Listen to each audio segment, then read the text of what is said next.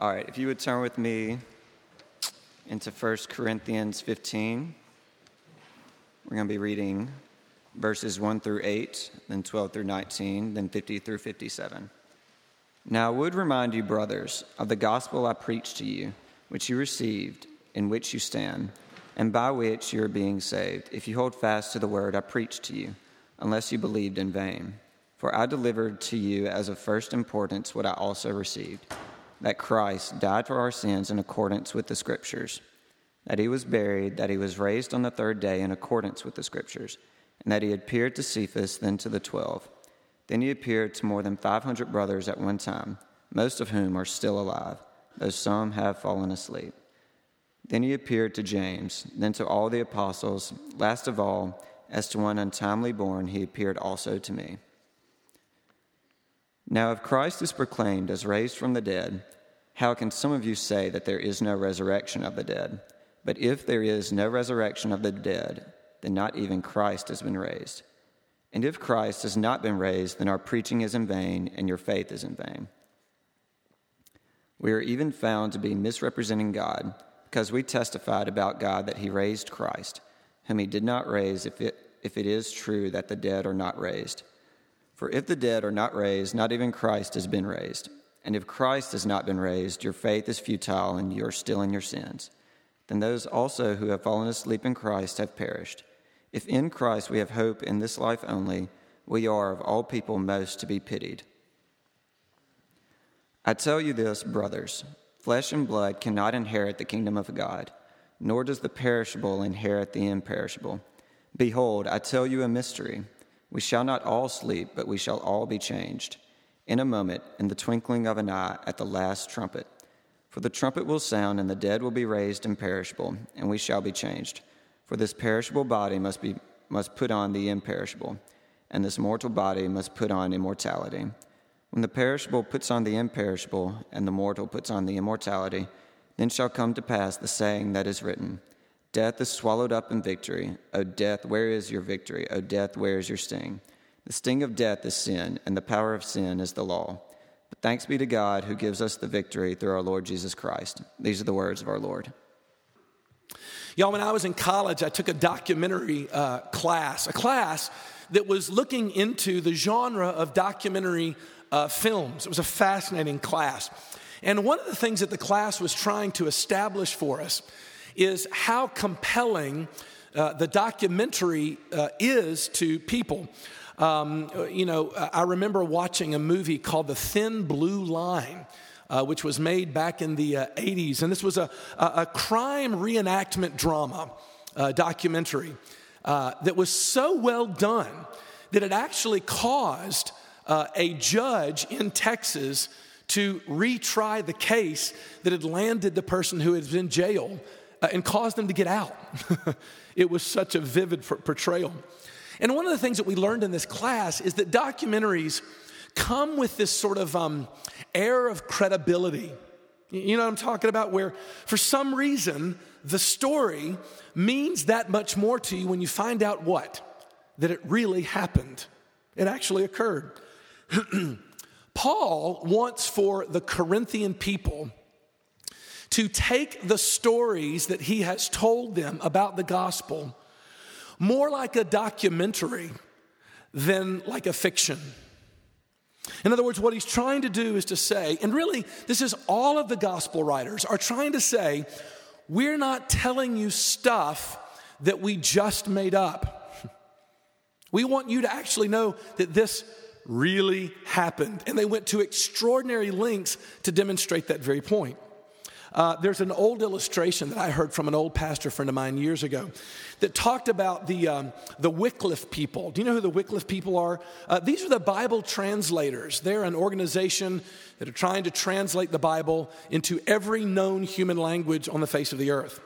And one particular uh, uh, uh, translator had gone to a very remote tribe and started the process of translating the Bible. Well, when you start translating the Bible in a language that you yourself have to learn, it takes time. And what the translators did was is they tended to go to the important passages first. And so the translators are trying to read this to these village people about, you know, uh, uh, uh, the Word of God and some of the stories of Jesus.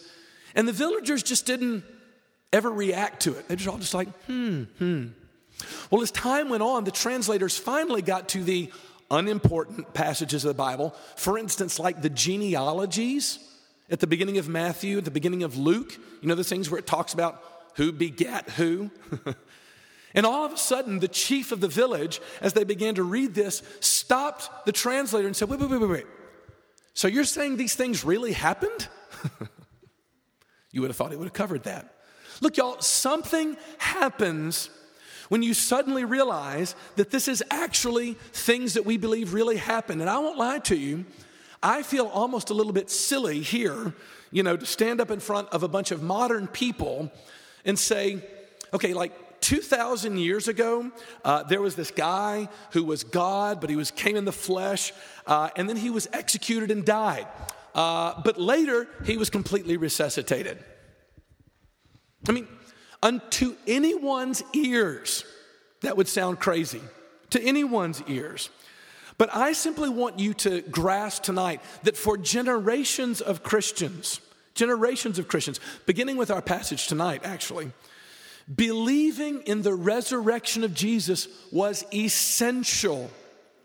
And since we're looking this semester at why believing matters by looking at the Apostles' Creed, I simply want to appeal to you that it is an absolutely central tenet of the Christian faith. I want to look into it by asking three questions of this text, okay? First of all, did it really happen? Second of all, does it matter if it really happened? And then, third of all, so what if it happened? Okay? Did it happen? Does it matter? And so what? Okay? All right, first of all, did it really happen? Look, y'all, Paul opens up with these Corinthian believers by saying to them that actually has some hard words for them. and one of the things that he's irritated about is the fact that a lot of them have walked into this issue of Christianity and said, who really cares or who really believes whether or not this Jesus person rose from the dead? They were ones that were doubting, and Paul is none too happy about it. And he goes directly in it. Now, there's a quick lesson right out of the gate here, and that's this it has always been weird to say that someone rose from the dead. In our day, we tend to look back and say to ourselves, well, you know, these are those old timey people and back in those days, they kind of believed in like weird mystical stuff. And it really wasn't weird for them to say that people rose from the dead. Look, that is absolutely historically untenable. It was just as strange for a dead person to come to life 2,000 years ago as it would if it happened today. I promise. The historical evidence illustrates that vividly.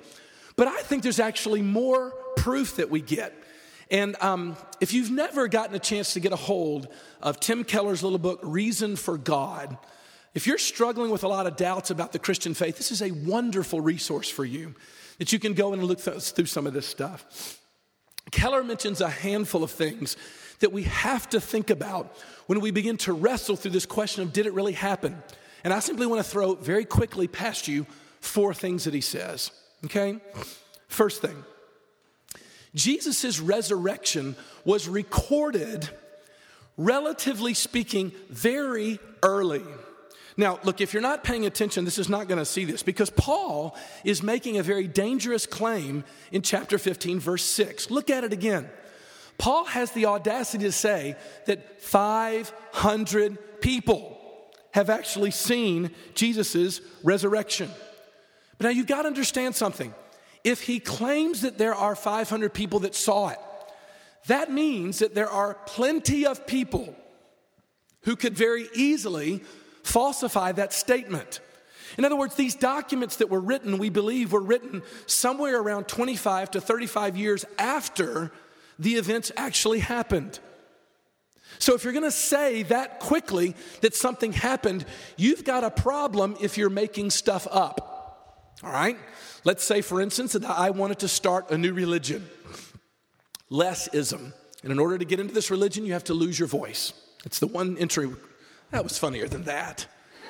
If you can't laugh at the groaning up here, then you're not paying attention. Anyway, What if I looked and I said, 25 years ago, there was a guy uh, in a fraternity here, and he died, but then he rose again, and we're all gonna follow his teachings? Now, you would look and say, You're crazy. That's fine. But there would be a big problem with that because there are still people here who were alive 25 years ago and were here at Ole Miss 25 years ago. I always think of Sparky Reardon, our dean of students. He was here. He would very easily look and say, You know, Les is crazy. I was here. That never happened. In other words, if you're going to make the claim that quickly, it's dangerous because you've got a lot of people that could come up and say, No, no, no, I was in Jerusalem. That didn't happen. But here's the thing the exact opposite happened. You would think that a movement could not get traction, but it did. It spread throughout the whole Roman world at that time. Why? In my opinion, the only way to credibly answer that question is if these things really happened, which brings me to the second point. The movement of Christianity, and this is not speculation, this is not religious preacher talk coming at you. It is a historically verifiable fact that Christianity spread throughout the Roman Empire at that time with a speed that was before that time unknown in the ancient world. Unknown. In other words, the followers of Jesus kept this topic of the resurrection at the top of their list of subjects to talk about. So here's my question for you If the resurrection is so poorly attested by history, then how do you account for the speed with which it spread through the Roman world? You follow the thinking there? In other words, what reason do you give for actually saying that it spread? This is what Keller says. He says, It is not enough to simply believe that Jesus did not rise from the dead. You then must come up with, listen, listen, listen, a historically feasible alternative explanation for the birth of the church. Do you realize that? In other words, what that means is within 300 to 400 years, Christianity had toppled the entire Roman Empire. That's a fact. How do you account for that? In other words, one particular um, historian put it like this He said, All attempts to discount the, re- the resurrection go again, they defy the evidence that we have in front of us. Thirdly, Jesus' followers who wrote down these accounts are dubious. Dubious. Now, look, I want you to think about this. In almost every single account of Jesus' resurrection, one of the funnier things that nobody realizes because you've read these stories so many times you miss it. Do you realize that when, when the resurrection first happened, none of Jesus' followers believed it, including the people who had been told numerous times that they actually had done it. and by the way, these were the people, follow me, who were writing these documents. They looked and said, when it first started, we did not believe it. in other words, if you were going to make up a story, why would you actually cast yourself in a bad light since you were the first ones to report the event? You see where I'm going? In other words, if you wanted for people to believe you, you would say, and from the very beginning we were totally certain, we saw it, we were there.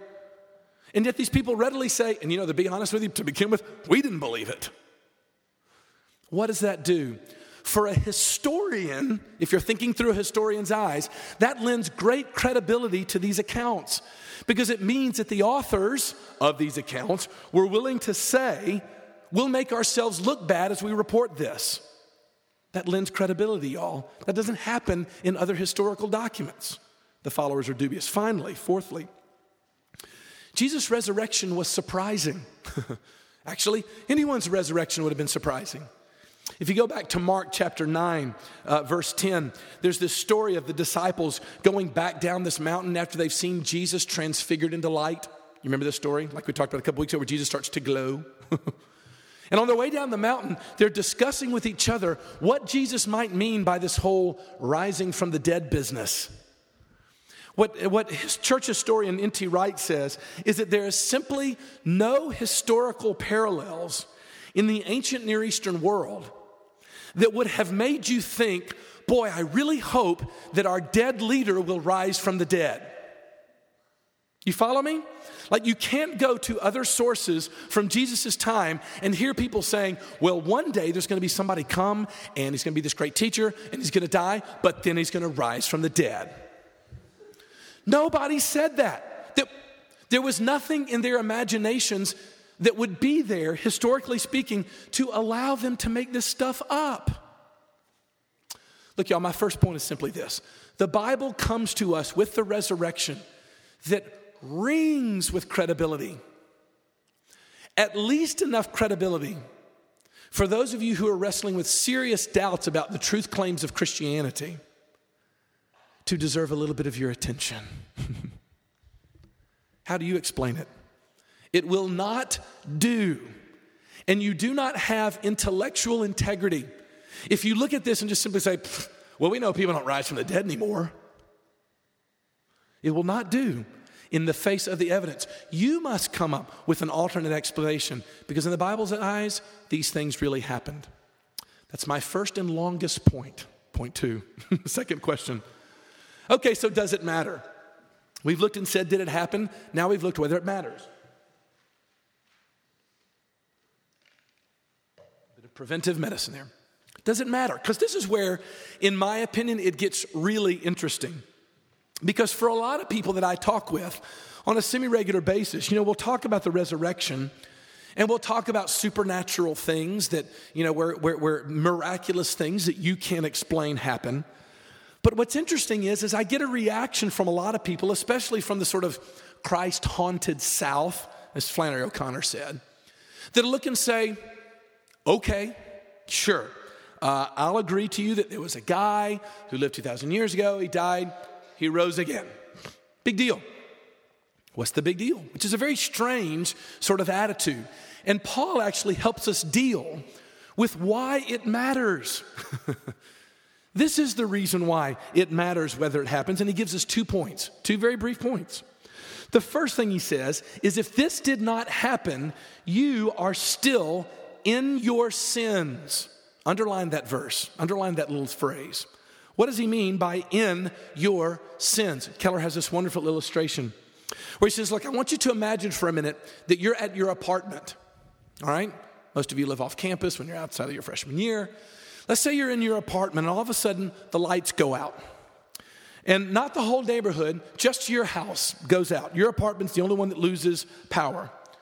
Well, your roommate and your friend looks at you and says, I tell you what I'm gonna do. I'm gonna go down to the utility company and I'm gonna go and pay for your bill, which you've obviously not paid. I don't even know how much it is. I don't know if I have enough money or not, but I'm gonna go take care of it. And you let your friend walk out the door. All of a sudden, a half hour later, the lights come back on. Okay? Now, here's my question to you How do you know if your friend was able to pay the penalty for your lights going out? Think about that. Because the penalty has been canceled. You can look around you and say, The lights are on. It now, I can now see. Things went out and now they've come back on. The resurrection is, follow me, to Jesus' death, what the lights coming back on in your apartment are to, to, to, your friend paying the debt. Does that make sense? In other words, what Paul says is the way in which we know that we have any freedom from the guilt and the power and the presence and the reign of sin is if the resurrection really happened. Look, y'all, the whole hope of being able to engage in Christianity in the first place is done for if you don't have the resurrection. That's why it matters. Otherwise, the lights don't come on. Secondly, though, he gives us another one. He says, if Jesus didn't rise, then your, here's the phrase, your faith is futile. The word there, futile, means empty, means a waste of time, right? Look, and since we've been focusing on faith this semester and believing, I really thought that this was interesting. Because believing in the resurrection means, listen to this, that when you go into the treasure chest of the things that you hold the most dear in life, how I've tried to describe to you what believing is in the first place, when you go there, you're going to find what you need as long as the resurrection is in that chest. Did you catch that? If you don't have the resurrection, your faith is empty. Look, what a tragedy. What a tragedy. When in the evening you come home after class, you're starving hungry, you walk over to the refrigerator, you open it, and you look inside, and it's empty.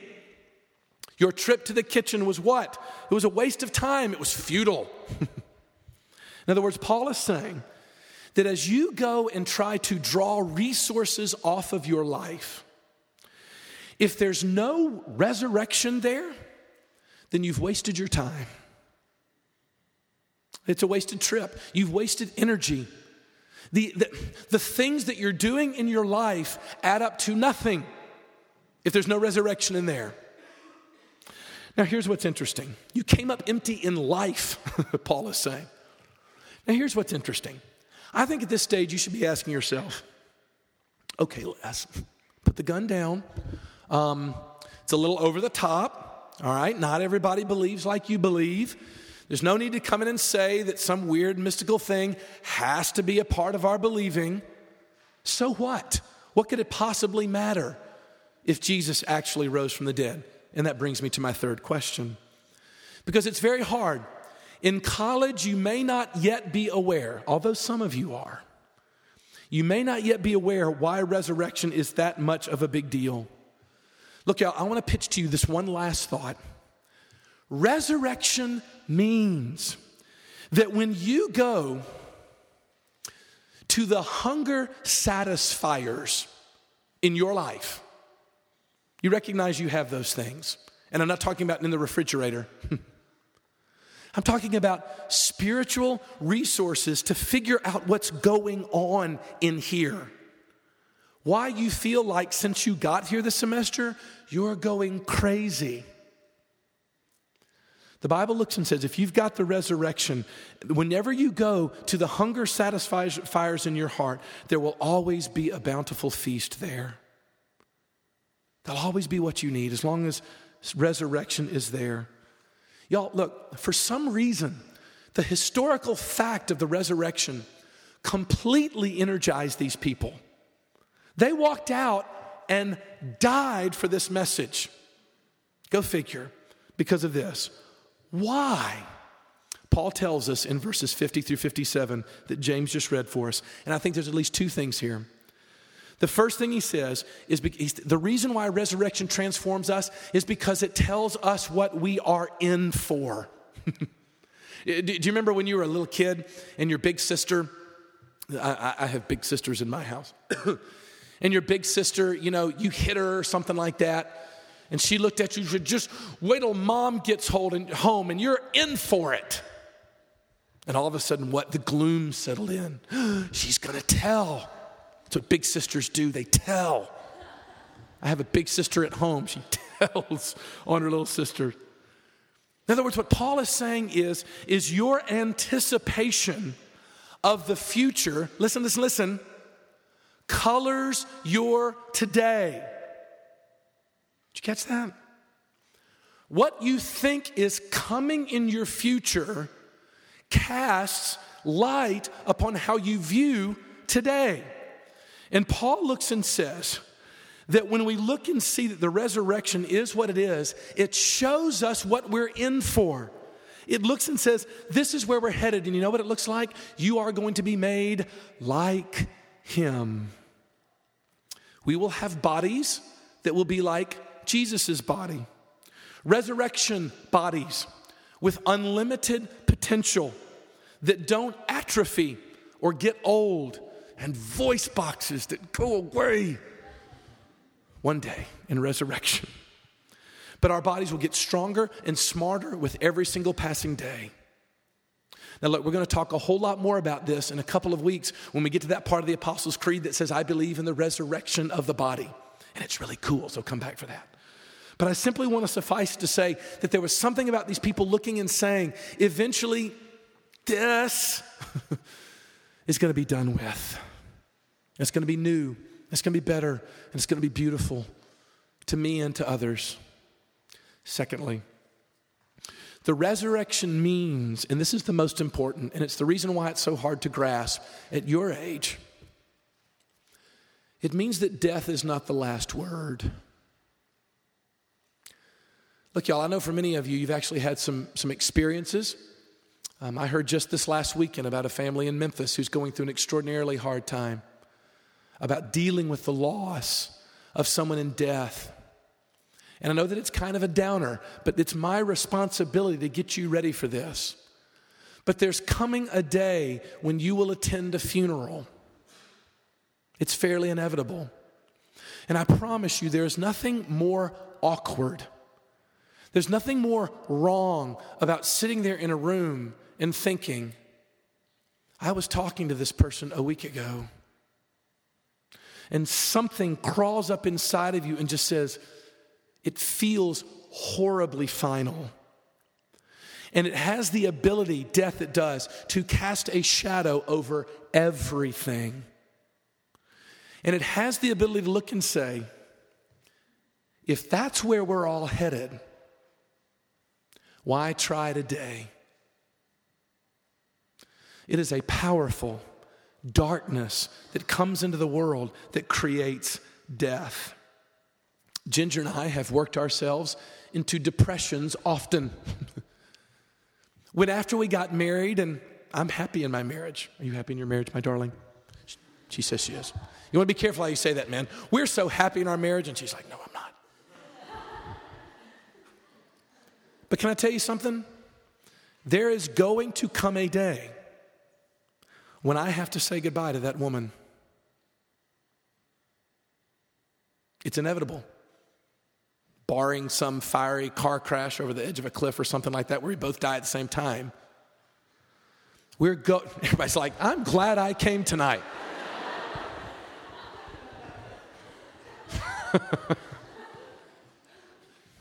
but it strikes you Look, y'all, look around at the people who have meant the most to you. If death is the end, what does it matter? Look, y'all, from the second to the fourth centuries, plagues racked the Roman Empire with death sometimes resulting in a solid one third of the entire population dying in the streets. But you want to know a crazy historical fact? Christians were the ones who marched into those neighborhoods. They were the ones who planted themselves in the midst of those villages to deal with the sick and the dying, at, even at the risk of their own lives. How do you explain that? That it's a historical fact that to the Roman Empire's amazement, it was Christians that went out and took care of the poor and were there with the dying. it, it just doesn't fit the historical facts look and say, you know, they must have been much nicer back then. No. I submit to you that this was a group of people that suddenly realized death is not the end of my story or the stories of those that I have lost who are near and dear to me. Look, y'all, Tolkien was the one who illustrated it best in the character of little Samwise Gamgee, who looks and faces what he thought was his own death and wakes up in the fields of Ithilien into the eyes of Gandalf. And he looks up at Gandalf and he says, Gandalf, you're alive. I thought you were dead. But then again, I thought I was dead. Oh, will everything sad come untrue? See, Tolkien understood. Tolkien understood that if all of a sudden death is conquered, it means in the end that you don't have a sad story. Now, you know what I'm talking about? Where there are times that you look and you're thinking to yourself, what have I made of my life?